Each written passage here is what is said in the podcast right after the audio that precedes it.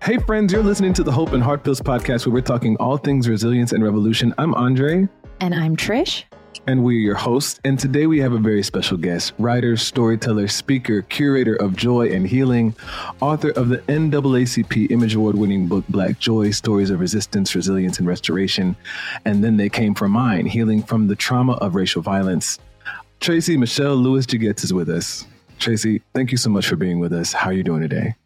I am well and I'm grateful to be here. Thank you so much for having me. We're excited to have you here. Uh, you've written you've written a wonderful book, uh, multiple books. We did not mention so many that. books. Tracey is the author of six, 16 books, 22. 22 books. Actually, I can't conceive of that. Actually, Andre told me that number before we got on. I was just like, no, I don't understand. How do you do? How, how do you write that many books? I'll be working. I'll be right. Yeah, so the honor, so the honor is really ours. Thank you so much for the work that you do and for sharing it with us. Well, we want to talk to you about your your latest titles, uh, your last two titles, and whatever else you want to talk about with us today. But let's start with Black Joy. Yes. Uh, we know that you wrote an essay that was so widely received that it that this book came out of it. Could you tell us about what was going on when you decided to write that essay and its transformation into the book Black Joy? Yes. Um, so interestingly enough, I entered the writing of that essay on joy from grief. Um, I had spent the last, I think, the year prior, and so 20 late 2019, um, dealing with some illness, and then in 2018, I lost a family member to racial violence um, in Louisville, Kentucky, a shooting that occurred there at the Kroger grocery, and um, I was doing DEI work, diversity, equity, and inclusion work on the campus where I was teaching, and we were getting a lot of hostility and pushback, and I was just absolutely done. and my uh, therapist actually asked me the question, Tracey, what does joy feel like in your body? And I realized that I couldn't answer her. I knew I, I had some understanding of happiness, but I didn't. I really couldn't locate joy, and so I began Yeah. this excursion, if you will, excursion um, into joy. Um, and my daughter and I happened to be uh, in our backyard dancing in the rain. Um, this was during a contentious election season, Mhm. and this idea of Black joy as resistance had been in the news, and people were talking about that. And I began writing about it, um, and just was fortunate enough that the Washington Post book that picked that piece up. And that led to all the things. I mean, it was the summer of 2020, Yeah. so we knew what was happening then. Um, Yeah. and, and so I was wrestling with grief even as I was exploring joy. Mhm. And that led to some of the most, I think, liberating writing that I've done my entire Mhm. life, which ultimately led to the book. Yeah, you tell you tell that story in the book about uh, that moment with your daughter, and Mhm. it's really beautiful. And I think what I'm hearing you saying, correct me if I'm wrong, is that you you started writing this kind of as an exploration into joy. So you weren't feeling like, okay, I've got this down. Mm. People need what I got, you know. I am not an expert. I am a work in progress. Yes. So what was that like um actually seeking that out? Were you did you feel like you were a student of joy as you were writing the book? Yes. I, I still think I'm a student of joy. I, even after writing the book and talking about it all across the country, um, I still am a student of joy. Joy surprises me every day. Black Mm. joy, in particular, surprises me every day in its Mhm. resilience, um, in its ability to heal. Um, and so I was absolutely a student of joy. And my, you know, I'm a very somatic person. So, like, Yeah. that question of my therapist of where is it in your body like i spent a lot of time just there like what does joy Mm. even feel like Mm. you know and and and being more intentional about paying attention to where when i was experiencing joy what i was feeling in that moment Wow. and so that was the work for me, and it continues to be the work for me. Um, and then I started talking to um, family members, and then I started reading about my ancestors and the Mhm. way they navigated joy in the midst of, right? Mhm, And mhm. um, that all kind of came together in what I was writing. Yeah. How do you differentiate joy and happiness and and those the the relationships between those and grief? Yeah. Yeah i mean so i i think of happiness as this very temporary experience right? This response to pleasure that we have in the in a moment right? Mm-hmm. so I go to Six Flags and I ride the roller coaster and I'm having a great time with my family. And in that moment, all of that physiological stuff is happening in my body the dopamine yeah. and the serotonin and all that stuff is jumping and I'm feeling really good. Mm-hmm. Um, that is a moment in time that can change in the very next moment, right? Like in the mm-hmm. very next moment, something terrible could happen and my my mood will shift because of that. I think of joy as an always present undercurrent mm-hmm. that lives in our bodies, in our hearts, in our souls.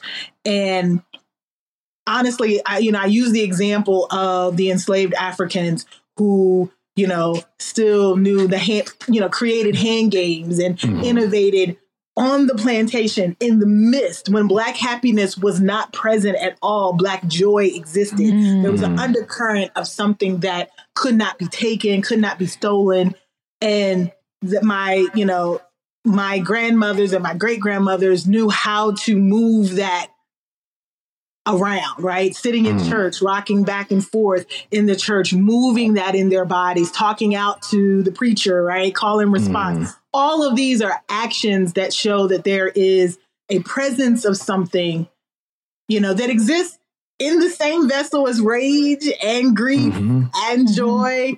All of that is existing in the same uh, space, right? Yeah. And I think for me, it was the embracing of that. It was like, oh, it's okay to simultaneously, you know, be grieving and also be laughing and dancing with my daughter in the backyard. Mm-hmm. Those two things, I think for a long time, I felt guilt. I felt like I yeah. didn't have permission mm-hmm. to experience that.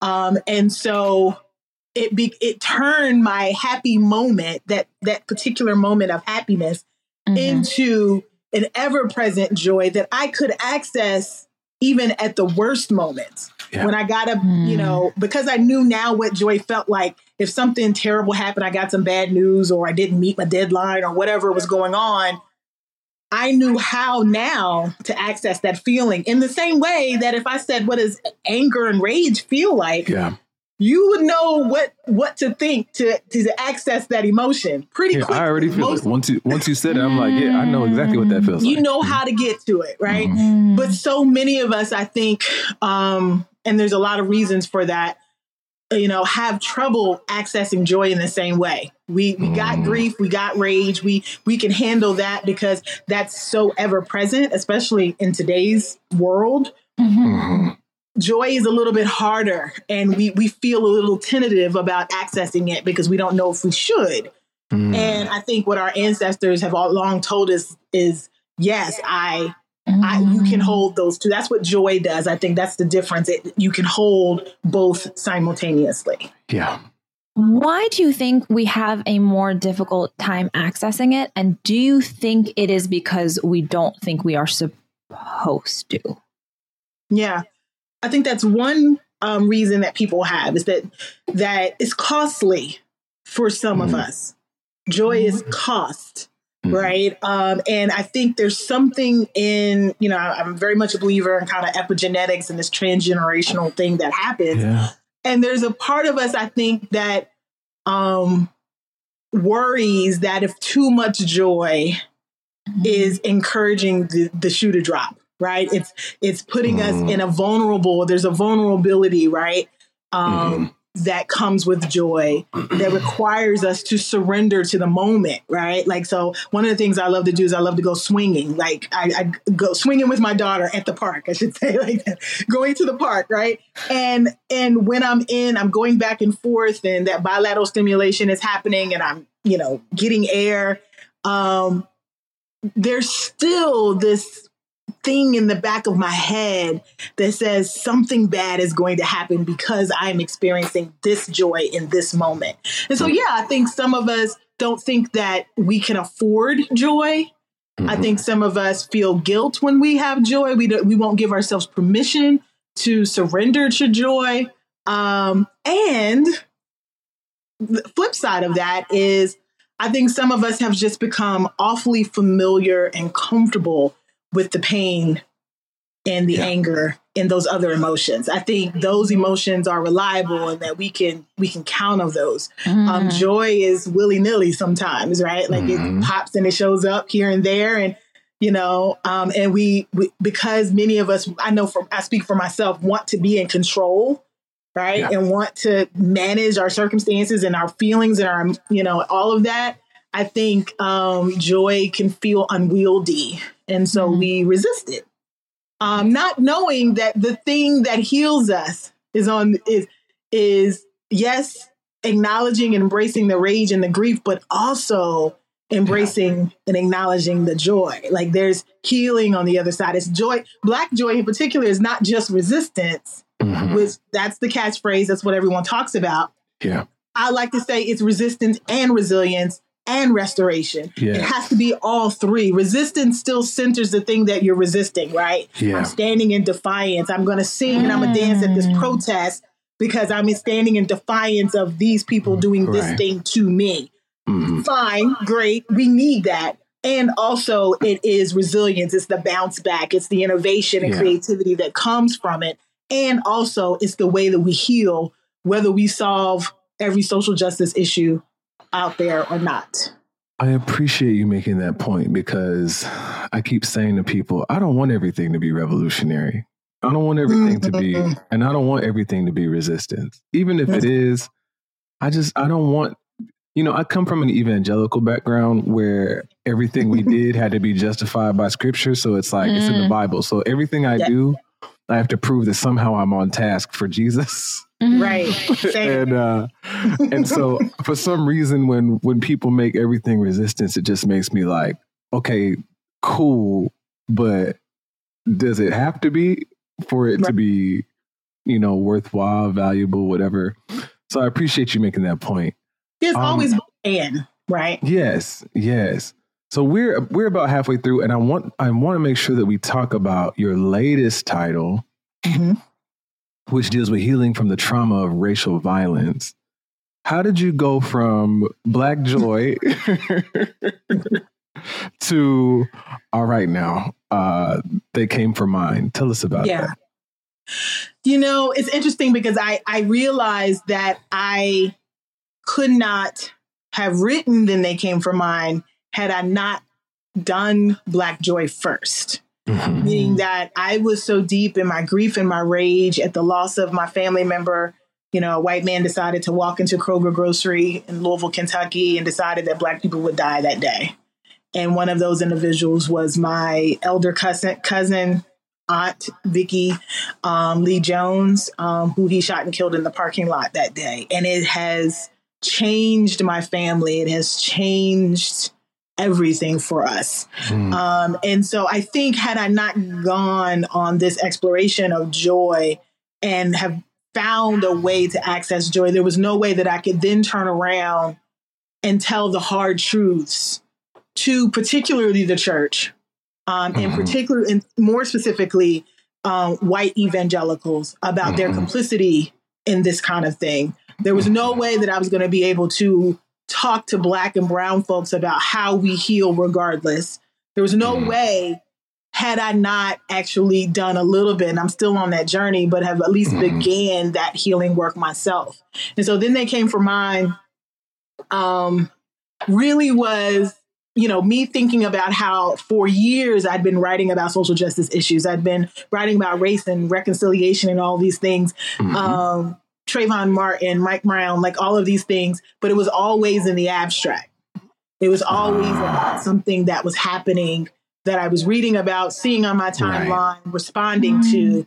And it's something very different when it's concrete and lands in your lap when it happens to you and your family. Mm. Yeah. And so um, that sort of began like, you know, my confrontation with my faith mm-hmm. um, con- confrontation with what it means to be a believer, com- my yeah. thoughts about how the church um, responded or did not respond. And so all of that kind of came together as I was writing this particular book, book which is specifically focused on the faith communities and mm. is mm-hmm. really kind of hardcore like something is not working here. If this wow. is not bibl- as biblical as you think it is. Yeah. And le- how do we, you know, you're expecting forgiveness and reconciliation without accountability and that's not mm. working. so you're so you're speaking to a Christian audience in this book. In that book, yes. In that wow. book, I'm speaking directly to um, a Christian audience, believers, mm-hmm. Mm-hmm. Um, people of faith. Um, mm-hmm. Two audiences really are kind of happening simultaneously. It's mm-hmm. particularly those who call themselves people of, of faith who um, happen to also identify as white, right? Okay. Um, mm-hmm. and then also black and brown folks who are traumatized and re-traumatized over and over again mm. images of racial violence with yes. the experiences of racial violence yeah. and are figuring out how to heal how mm. to how to live in the midst of so these are like yeah. two audience happening simultaneously in mm-hmm. this book yeah um yeah. And they're often together. You know, there's so many churches where, like, I mean, that was my church. Our church was black and brown and like diaspora, diaspora. Yeah. But because it was an evangelical church, it was never led by any people of color. Mm-hmm. You know, we might have had mm-hmm. a black music minister. Right. So it was still mm-hmm. white space, you know. Right. Um, so yeah, I can imagine a lot. I can imagine a lot of people getting a, a lot out of a lot out of this. And this is yeah. coming out next year. It's already out. It came no, out. This September. is the one. Okay. Yeah, I'm all no, over the out. place. It's, it's no worries because I dropped two books in one year. um, so uh, most people can't wrap their mind around that. They're like, "Oh no, it's coming out." It's no, no, it's already out. this is the one that is out. Yes, this is the one that is out. September uh, last year. Yes. So, what have you found? You know, for um, Black people, people of color, what does that journey of healing from that trauma? And I'm sure that a part of that is religious trauma layered in there. Um, yes. What have you found has been helpful for us who are looking exactly for that answer? Like that's the question we're asking. How do we how do we deal with what happened to us in these spaces? Yeah, I think the first thing that comes to mind and that I write about in the book is um, empathy and self compassion. Because I think what happens is, especially, and you know, being in evangelical spaces, that there is this tendency to override the very real and and and visceral emotions that one has mm-hmm. in response, right? So it's like, oh well, not all white people oh, yeah. now. Mm. It's it's oh well that was so long ago or mm. oh so our lived experiences aren't acknowledged and aren't um contended with right yeah. and a lot of times so what we our response is because we have to navigate these spaces is to you know push those things down or to set it aside just so we can survive these spaces that we're in and i think what what healing comes when we can um, allow ourselves, give ourselves some self compassion, allow ourselves to feel and not to feel to feel the emotions, but not to feel like we have to rush to forgiveness and reconciliation mm-hmm. immediately. Mm-hmm. And that's what tends to happen is mm. we seem to be forced yeah. to say, you know, I forgive, I'm sorry, and you know, I, oh, I, I forgive this person for this thing that they've done. We are we're pushed to that mm-hmm. um, out of some really skewed and distorted reading of scripture about yeah. forgiveness 70 times 7 and mm-hmm. all of, you know turn the other cheek and all of these kinds of things and i think um you know these emotions that god has given us right to feel to be outlets for the mm-hmm. pain need to be expressed yeah. need to have space and room to be contended with. And so I think the first step is giving ourselves permission to to be human, right? And to experience the full range of emotions that come with this kind of violence. Mm-hmm. I think mm-hmm. also is naming it as violence. Yeah. Naming it as whether it's physical violence, psychological violence, emotional or spiritual violence, naming it for what it is because once we can name it and we are as especially black folks we are um once we name a thing mm-hmm. it, it, somehow becomes more concrete right yeah. when we, we decide to give somebody a nickname we would decide like that that that sticks right yeah. um, we create a whole genre of music it becomes that thing, right? It may mm-hmm. evolve, but we we've named it as something that's ours. And I think it's right. important to name the violence so that we then have a point of reference to be able to begin that healing work. And then not be afraid to um, have prayer and therapy, have church yeah. and you know mm-hmm. the the books that we read um, to heal, have self care, but also community care right? Mm-hmm. And to, you know, return to the village, if you will, and to mm-hmm. create those spaces for ourselves to be able to get those emotions out and talk and all those kinds of things. I think for black and brown folks, that's where we start self-compassion, empathy, community care, um, full expression of our human emotions, um, all of those things. And most importantly, allow ourselves to not be rushed into forgiveness and reconciliation mm-hmm. before there's been accountability on the side of the perpetrator or oppressor mm-hmm. and also um, before we are have reckoned with it ourselves yeah what do self-care and community care look like to you um i can say self-care for me I like to call it soul care because self care, um, to me, I think because it's such a buzzword, can look like me taking a bubble bath or me going to yeah. massage. And I, I love all yeah. those things, so I will do mm-hmm. all those things. But I think soul care is a little is like a little bit deeper than that. And that when I'm tending to my soul, meaning that I will rest, I will get the, the, amount of sleep that I need, I will eat well, I will take my daily mm. walk, I will meditate, I will pray. These are these are kind of soul care things. I think soul care, self care, those things live should live. I hate to should people. I invite people to think about you know it living in tandem with community care, and community care can really be anything. I can tell you when um when my cousin was murdered, um, community care looks like two friends of mine showing up at my door with um, wings and Oreo cookies because they know that at the time I'm a pescatarian now, but then, that that was my thing. And they showed up at my door, and one of my friends, you know, danced and flossed at the time with my daughter, and we sat and we watched television together. There wasn't a whole lot of conversation um, about what happened, but their presence yeah. there is a form of community care. The fact that they mm-hmm. thought enough to go and, oh, Tracey loves Oreo cookies. Let me go grab, get some Oreo cookies for mm-hmm. her. Let me go and sit with her and not necessarily unpack what happened in this moment, but to be present for her so that when she needs to weep, when she needs to rage, when she needs to dance, when she needs to feel all that she feels, we can be of support to her. That was my that's a vivid um, image of community care for me. But mm-hmm. it, I mean, it takes any number of forms. Yeah. Well, we're we're running pretty close to time, so I want to I want to first say um, just thank you for the generosity of your story. You know, I'm sorry that you lost your cousin um, to racial violence in that way. Thank you. And um, I'm curious, as I am with every guest, that is that dares to do this work, what keeps you going? Hmm.